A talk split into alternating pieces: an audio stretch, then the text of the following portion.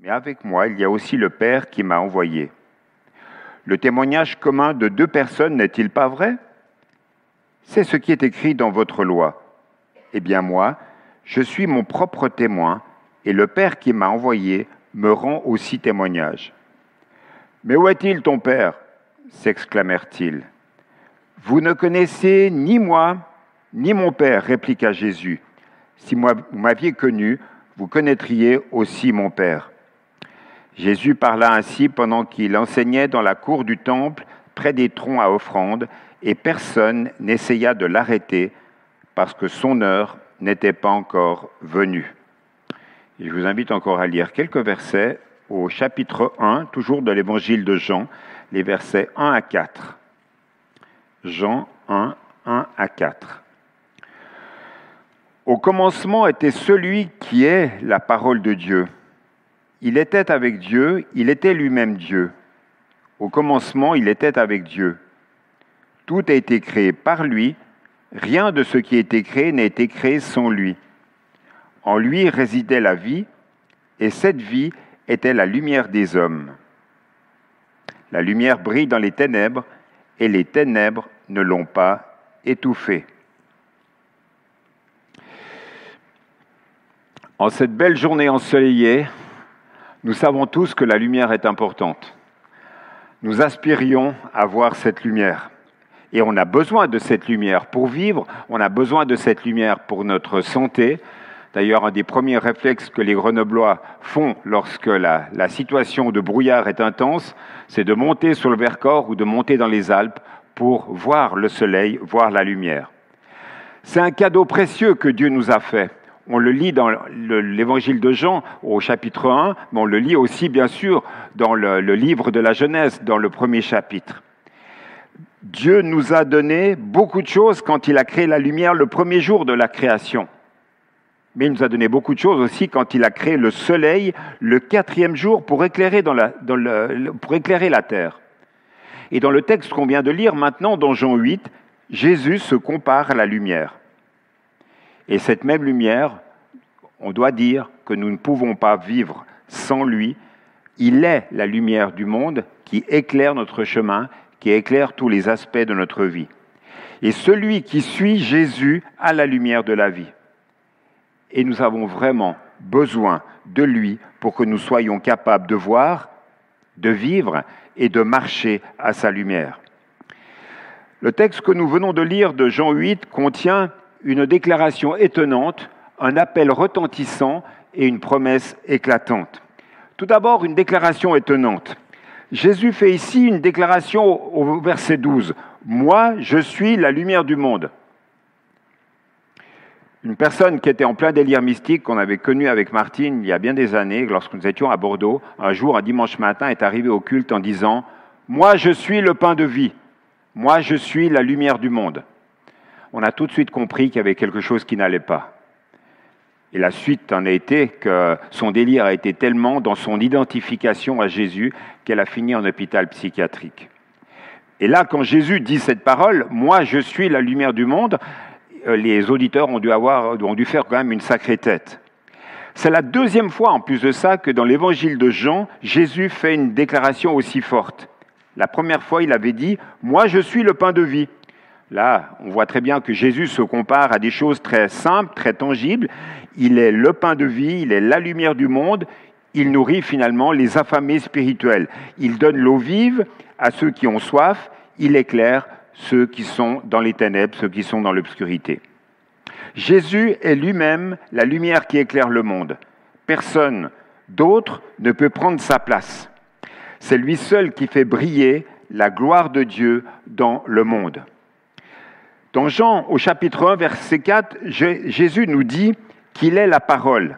En elle était la vie, et la vie était la lumière des hommes. La lumière brille dans les ténèbres, et les ténèbres ne l'ont pas accueillie. Au verset 9, il est dit la chose suivante, C'était la véritable lumière qui, en venant dans le monde, éclaire tout homme. Elle était dans le monde, et le monde a été fait par elle, et le monde ne l'a pas connue.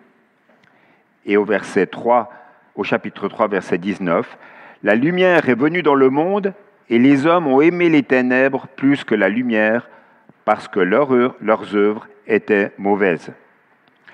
En lisant ces, ces versets, nous devons reconnaître que l'humanité est, était et reste prisonnière de l'obscurité des ténèbres, de l'obscurité de la réalité du péché. Et c'est pour cela qu'il faut marteler cette réalité-là, que l'Évangile reste une puissance de transformation pour tout homme, pour toute femme, pour tout enfant qui finalement n'a pas réglé sa relation à l'égard de Dieu. Et Jésus est cette solution qui est apportée aux hommes. Il est la lumière qui veut éclairer le monde spirituel. Lorsque l'on parle du monde de l'occultisme, on parle du monde des ténèbres. C'est un monde qui n'est pas clair au propre et au figuré. C'est un mode où les gens sont dans la confusion. Et dès le moment où la, la vie de ces hommes et de ces femmes est mise en règle, eh bien, il y a la lumière, il y a la paix, il y a l'amour, il y a la présence de Jésus qui se manifeste dans leur existence. Ce n'est pas la première fois que l'apôtre Jean nous en parle, mais c'est la première fois dans Jean, au chapitre 8, verset 12, que Jésus lui-même déclare Moi, je suis la lumière du monde. C'est vraiment, faut vraiment considérer cette parole comme une parole d'autorité à l'égard du peuple qui était là, et plus particulièrement à l'égard des pharisiens qui étaient là devant lui. Autrefois, il en a déjà été question durant ces dernières semaines dans cette suite de méditation, euh, ça avait déjà été relaté, Dieu avait dit à Moïse, moi je suis. Le Dieu Tout-Puissant était venu délivrer son peuple de l'esclavage en Égypte. Jésus prétend être ce Dieu Tout-Puissant en disant, moi je suis la lumière du monde. Jésus est maintenant venu délivrer son peuple, son peuple de l'obscurité du péché, son peuple du diable et son peuple de la mort. C'était la réalité, c'était sa proclamation, c'était son message. Oui, Dieu seul est la lumière du monde. Et on le sait, David l'a relaté aussi au travers du psaume 27, L'Éternel est ma lumière et mon salut. Il y a toujours cette relation entre une solution spirituelle apportée par Dieu, apportée par Jésus, et la notion de lumière. Vous vous imaginez bien, comme je le disais il y a un instant, que les auditeurs de Jésus euh, n'étaient pas tout à fait d'accord devant cette affirmation sortant de la bouche de Jésus. Là-dessus, les pharisiens lui dirent, Tu rends témoignage de toi-même, ton témoignage n'est pas vrai. La déclaration de Jésus est choquante à leurs oreilles. Comment un homme peut-il dire une pareille chose? Pour qui se prend-il celui-là? Et Jésus leur répond que ce qu'il affirme est vrai est bien attesté. Jésus rend témoignage de lui-même, c'est ce qu'il dit au verset 14. Son Père rend témoignage de lui, verset 18. Son Père, d'ailleurs, a rendu plusieurs fois témoignage de Jésus. Souvenez-vous, lors de son baptême, lorsque le ciel s'est ouvert et Jésus a dit, celui-ci est mon Fils bien-aimé. Donc il y a une attestation par plusieurs fois de la part de, Dieu comme, étant, comme Jésus étant euh, son Fils bien-aimé la mort de Jésus lui-même, ce qui est mentionné au verset 28, va rendre témoignage finalement que les paroles que Jésus a dites se sont véritablement accomplies. Et même plus fort. Et même plus fort. Parce que c'est assez facile, si vous êtes condamné à mort, de dire je vais mourir. Mais le plus fort, c'est qu'il a dit qu'il allait ressusciter et qu'il est ressuscité et vivant. Et qu'aujourd'hui, si nous sommes là, peuple de Dieu réuni pour adorer et louer le Seigneur, c'est parce que Jésus est ressuscité, parce que ce qu'il a dit était parfaitement vrai. Jésus sait d'où il vient, il sait où il va, il sait qui il est et ce qu'il est venu faire, et il est parfaitement autorisé à faire cette déclaration. Je suis la lumière du monde. Alors c'est toujours important de comprendre le contexte quand une parole aussi forte est dite. Et le contexte de Jésus quel est-il à ce moment-là? En Jean 7, on l'a déjà vu dans les deux dernières prédications, Jésus s'est rendu à Jérusalem pour célébrer la fête des tabernacles. Cette fête célébrait les bons soins, l'amour que Dieu avait prodigué à son peuple après ses 40 ans dans le désert. Pendant toutes ces années, Dieu avait donné de la manne à son peuple. Et avant la fête du tabernacle, des tabernacles, Jésus s'est comparé à la manne au, chapitre 6 de cet évangile euh, de Jean. Moi, je suis le pain de vie, en montrant que Jésus était beaucoup mieux que la manne. Il procurait une vie impérissable.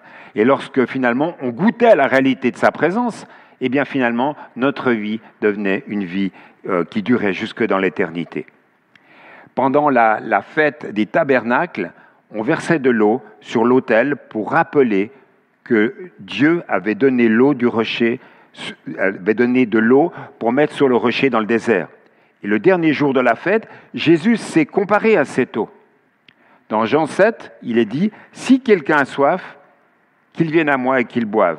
Et Jésus procure une eau bien plus désaltérante que l'eau reçue dans le désert. Pendant la fête des tabernacles, qu'est-ce qui se passait Le soir, on allumait des lampes et des chandelles pour rappeler que Dieu avait donné sa lumière à son peuple pendant la traversée du désert. Dieu avait fait paraître la colonne de nuages le jour et la colonne de feu euh, durant euh, la nuit. Et lorsque Jésus dit cette parole, Je suis la lumière du monde, il se trouve où? Et je vous invite à relire le verset 8 où il dit, Jésus parla ainsi pendant qu'il enseignait dans la cour du temple, près des troncs à offrande, et personne n'essaya de l'arrêter. Jésus se trouve en fait devant le temple. Et pour dire autrement, plus précis, dans cette reconstitution qu'on voit ici, Jésus devait se trouver ici, dans ce parvis. Nous sommes là devant le lieu saint. Ici, vous avez le lieu très saint du temple. Et dans le lieu très saint, qu'est-ce qu'il y avait? Eh bien, il y avait le fameux tabernacle, le fameux euh, chandelier qui rappelait justement la colonne de feu, qui rappelait la, direction que Dieu donnait. Donc, voyez, tout s'articule, le contexte des paroles que Jésus dit et la réalité de la proximité euh, du temple sur ce parvis était là pour signifier et pour montrer que finalement, que la colonne de feu, certes, représentait la présence, la protection et la direction de Dieu, et de la même manière, la personne de Jésus, c'est aussi Jésus qui veut être là pour conduire, pour protéger et pour guider ses enfants. Je devrais plutôt dire Jésus veut nous protéger et Jésus veut nous guider, dans le sens que Jésus propose toujours sa présence. Il ne l'impose pas. Et ça, c'est très important dans notre relation vis-à-vis de tous ceux et celles qui ne croient pas encore en Jésus, de dire Jésus te propose quelque chose. Jésus n'impose jamais sa présence ou ses paroles. Donc déjà, une petite synthèse avant de passer au point suivant. Nous sommes donc après la fête. Jésus se compare maintenant à cette lumière. Jésus est le pain de vie, meilleur que la manne. Il donne une eau vive, meilleure que l'eau du rocher. Il est la lumière du monde, une lumière plus précieuse, plus puissante, plus efficace que cette ancienne colonne de nuages et de feu. Un appel retentissant. Cette déclaration, elle ne vient pas toute seule, elle s'accompagne d'un appel très fort de la part de Jésus. Il dit, Celui qui me suit ne marchera point dans les ténèbres, mais il, aura la lumière de la vie. Celui qui me suit. Jésus marche devant nous et nous sommes appelés à le suivre. La lumière de Jésus éclaire uniquement ceux qui acceptent de suivre Jésus. Après la sortie d'Égypte, Israël suivait la colonne de nuages et la colonne de feu. Il n'avait pas beaucoup d'autres points de repère dans le désert pour continuer à marcher. Le peuple était entouré de nombreux dangers liés au désert. Il ne savait pas quel chemin suivre. Il fallait qu'il suive continuellement cette colonne de feu pour aller là où Dieu voulait les amener. Aujourd'hui, en tant qu'enfants de Dieu, nous pouvons avoir cette assurance que Jésus marche devant nous. Nous sommes invités à le suivre partout où il nous conduit. Et je me suis posé cette question en, me disant, mais finalement, dans notre langage, dans notre patois en tant qu'enfant de Dieu, suivre Jésus, qu'est-ce que ça veut dire finalement? Eh bien, suivre Jésus signifie tout d'abord croire en lui. Dans Jean 12, il est dit, Moi la lumière, je suis venu dans le monde afin que quiconque croit en moi ne demeure pas dans les ténèbres. Jean 12 reprend ce qui est dit là dans Jean 8. Suivre Jésus signifie écouter sa parole, signifie lui obéir. Dans Jean 10, il est dit, Mes brebis entendent ma voix, moi je les connais et elles me suivent. Et suivre Jésus signifie renoncer à soi-même et être prêt à subir des pertes à cause de lui. Alors là, ça se complique. La suite de Jésus. Dans Jean 10, il est dit, Celui qui ne prend pas sa croix et ne me suit pas n'est pas digne de moi. Celui qui aura gardé sa vie la perdra, et celui qui aura perdu sa vie à cause de moi la retrouvera. Voilà, il y a une notion de perte qui s'inscrit dans la réalité du fait de suivre Jésus. Ce n'est pas toujours facile de suivre les paroles, les enseignements, les recommandations de Jésus. Et puis bien sûr, pour vivre cela, eh bien, cela demande du courage et de la conviction. Jésus ne nous a jamais dit que notre vie en tant qu'enfant de Dieu sera toujours facile. On est appelé à le suivre, même dans les temps difficiles, et c'est là où c'est beaucoup plus compliqué. Si vous avez, l'occasion de lire le témoignage spirituel du nouveau président des États-Unis, Joe Biden, qui a perdu plusieurs membres de sa famille et qui dit dans son témoignage, je me suis posé la question dans ce temps de crise, dans ce temps de souffrance, mais Dieu, où est-il? Et en fait, c'est la réalité, il l'explique très bien, il dit, la réalité des racines profondes de ma vie spirituelle a fait que j'ai réussi à survivre à, à cela parce que par plusieurs fois, à un moment donné, il s'est demandé, alors qu'il était déjà sénateur, quant à savoir s'il n'allait pas se suicider tellement que la vie était terrible. Il a perdu un fils, il a perdu sa femme, euh, sa première femme.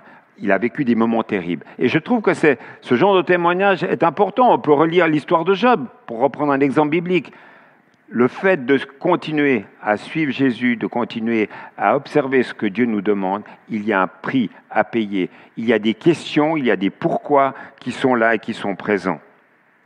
Pourtant, Jésus est digne d'être suivi. Il est un guide sûr, il est un vrai Dieu qui connaît notre route, la bonne route, et il est maître de notre trajet. D'ailleurs, notre louange doit sans cesse être une invitation à le suivre en toutes circonstances. Si on relit les psaumes, on s'aperçoit que ceux-ci sont là pour nous réconforter, certes, pour nous conforter aussi, et pour nous rappeler que Dieu est là, même dans les temps de détresse. Tant de fois, Jésus a lancé cet avertissement retentissant à plusieurs, euh, lors de plusieurs rencontres en disant Mais viens, suis-moi. Et aujourd'hui encore, Jésus nous lance et nous relance cet appel, viens et suis-moi, fais-moi confiance dans la réalité de la vie qui est la tienne. Et la question qui nous est sans cesse reposée, c'est est-ce que tu as entendu l'appel que Jésus t'adresse? Est-ce que tu es prêt à le suivre euh, avec ce que tu es? Jésus te prend tel que tu es. Mais quelle joie que de pouvoir marcher à la suite de Jésus, parce que c'est lui qui nous donne sa paix. Dernière pensée, une promesse éclatante que Jésus nous fait. Il nous encourage au travers de ce texte, au moyen de, cette promesse, celui qui me suit ne marchera point dans les ténèbres, mais il aura la lumière de la vie. D'après Jésus, il existe seulement deux routes, deux chemins. Soit on marche dans les ténèbres, soit on marche sur le chemin qui nous propose, qui nous propose euh, la lumière de la vie. Rappelons-nous quand même que le mot ténèbres décrit quand même ce monde qui est sans Dieu, ce monde euh, euh, où Dieu n'existe pas. Il n'y a pas un, chemin mitoyen, no man's land, qui nous permettrait de euh, quand même réussir tout ce qu'on a envie d'entreprendre. La Bible nous parle de ténèbres de, différentes manières. Je vais prendre un, un exemple de ténèbres relationnelles que l'on peut vivre. Dans 1 Jean au chapitre 2, verset 11, il est dit celui qui a de la haine pour son frère est dans les ténèbres. Il marche dans les ténèbres et ne sait où il va, parce que les ténèbres ont rendu ses yeux aveugles. On pourrait dire, ah ouais, alors ça, ça décrit bien le monde dans lequel on est. Hein. Regarde, tel, tel, collègue, voilà ce qu'ils m'ont fait voir, euh, euh, tel parent, voilà la, la, situation dans laquelle il est, et puis c'est terrible tout ce qu'on vit avec lui. On pourrait décrire les gens comme ça. Moi, ce que je vois et ce que je constate quand même dans ce passage-là, c'est que Jean, l'apôtre Jean, parle de frères, donc il parle de l'Église. Et il dit, si dans l'Église il y a de la haine dans ta relation avec quelqu'un, c'est qu'il y a une part de ténèbres. Et tu dois mettre en règle cette réalité-là, tu dois la mettre à la lumière en quelque sorte. Et je crois que c'est important de se souvenir de ces réalités-là, parce que là, dans ce passage, Jésus nous fait une, promesse très forte. Celui qui me suit ne marchera point dans les ténèbres, mais il aura la lumière de la vie. Ça veut dire, pour reprendre l'exemple de l'apôtre Jean, si on est dans une situation compliquée, conflictuelle avec quelqu'un, notre responsabilité, c'est de mettre cette situation à la lumière du Seigneur. C'est de reprendre, dans la mesure du possible, notre courage à deux mains et d'aller trouver cette personne pour régler la situation. Et puis cette lumière, bien sûr, elle est intérieure, dans nos cœurs, par l'œuvre du Saint-Esprit. Celui qui me suit aura la lumière de la vie. Ce sont des choix à faire de notre vivant, choix qui auront une portée éternelle. Et n'oublions pas que le fait de ne pas faire de choix est un choix. On l'oublie souvent. Trop, de personnes disent Ah ben, je choisirai plus tard, je choisirai plus tard. Et puis à un moment donné, arrive le trop tard. Non, les choix, ils sont à faire aujourd'hui dans notre vivant et à tous les âges. On est appelé à faire des choix à l'égard de Dieu. Et ça peut être dangereux de se mettre dans un positionnement de non-choix spirituel. Donc cette lumière appartient maintenant à ceux qui croient en Jésus. Et si nous connaissons Jésus, nous n'avons pas de souci à nous faire. Soyons dans la joie, soyons dans la paix de marcher dans la présence du Seigneur. Et je finis par une application spirituelle au texte qu'on a lu aujourd'hui. Cette application spirituelle, on la trouve dans un texte qui est un petit peu plus loin dans l'évangile de Jean, au chapitre 9, la guérison de l'aveugle né. C'est une belle illustration. Cet homme était prisonnier de son, obscurité depuis sa naissance. Son aveuglement était physique et c'est une, image aussi de, l'aveuglement spirituel. Cet homme ne pouvait pas voir par définition où il allait. Il était né dans la réalité de cela. Il ne connaissait pas Dieu comme il ne connaissait pas Jésus. Mais Jésus l'a rencontré. Jésus l'a guéri. Pour la première fois, ce malheureux, nous dit le texte, a vu la lumière du jour. Il voyait, ses yeux étaient guéris. Il voyait physiquement les maisons, il voyait les personnes qui étaient autour de lui, mais le plus grand miracle, nous dit le texte, c'est sa guérison spirituelle. Il s'est mis à voir spirituellement. Les Juifs qui étaient là, présents, dans, témoins de ce miracle, croyaient savoir. Ils croyaient croire, mais ils étaient aveugles spirituellement parlant. Ils ont même dit, à cet homme, au chapitre 9, versets 24 et 25, Donne gloire à Dieu. Nous savons, nous, que cet homme, Jésus, est pécheur. Et cet homme, cet ancien aveugle né, répond, S'il est pécheur, je ne le sais pas. Je sais une seule chose, j'étais aveugle, maintenant je vois. Ça, c'est de la communication. Un avant, un après, une transformation. Puis quand Jésus s'approche à nouveau de lui après la guérison, se révèle à lui, euh, cet aveugle guéri répond à Jésus en lui disant, Je crois Seigneur, et il adora Jésus. Vous voyez la, profondeur de... En fait, il est guéri de sa cécité, il est guéri de cet aveuglement, mais plus que cela, il est guéri du cœur. Tout à l'heure, dans le temps de prière, il y a Johannes qui a dit une phrase qui était très forte. Nous, on peut parler aux émotions, on peut parler à l'intelligence, mais Dieu seul peut parler au cœur. Et là, dans cet exemple-là, on a vraiment cette réalité-là. Le Saint-Esprit a touché le cœur de cet homme qui non seulement a été heureux de voir à nouveau, mais en plus de ça, a vu sa vie transformée parce que sa relation, sa connexion avec Dieu était, était enfin établie. Lui qui connaissait rien, maintenant, enfin, il connaissait, il avait une vraie relation intime et spirituelle à l'égard de Jésus. Magnifique texte. Cet aveugle guéri a cru en Jésus, il a adoré Jésus, il a vraiment été guéri de son aveuglement spirituel. Mais quand même une note, les Juifs qui croyaient savoir, eux étaient des aveugles spirituels.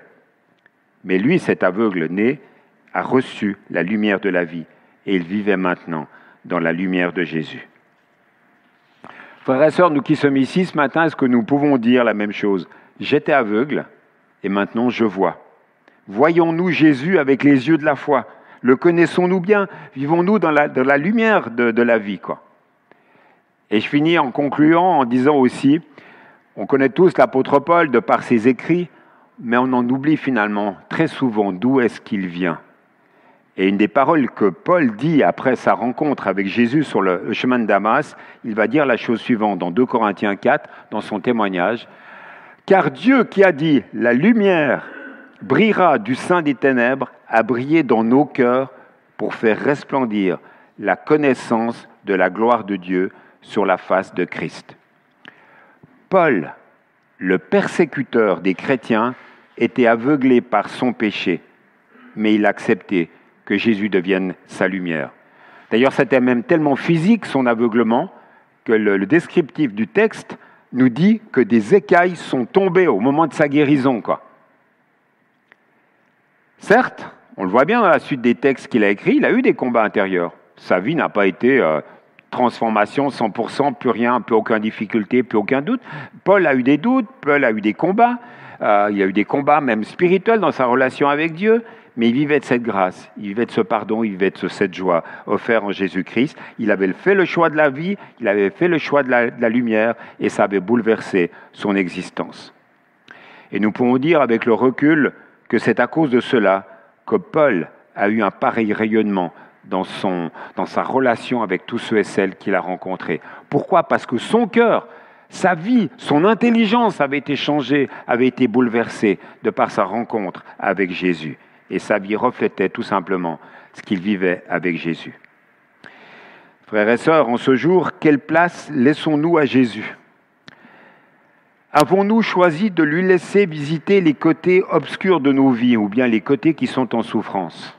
Ça, ça pourrait être une question pour nous interpeller, pour continuer à progresser avec le Seigneur. Pourquoi? Parce que le Seigneur Jésus, quand il continue sa marche avec nous, veut continuer à visiter les aspects plus obscurs, plus difficiles, plus compliqués de notre vie. Non pas pour nous faire du mal, pour nous faire du bien, pour nous transformer, pour nous aider à, à ce qu'on soit plus épanoui dans notre relation avec les autres et dans notre relation avec lui acceptons de mettre à sa lumière tout ce qui nous dérange, tout ce qui nous empêche d'être pleinement libres dans notre vie au quotidien. Je vous invite à la prière pour finir cette prédication. Dieu notre Père, je veux te remercier, je veux te louer pour euh, ce texte qui nous rappelle ta bonté, qui nous rappelle ta fidélité, qui nous rappelle ta toute-puissance aussi, oui, tu es venu apporter la lumière dans nos vies.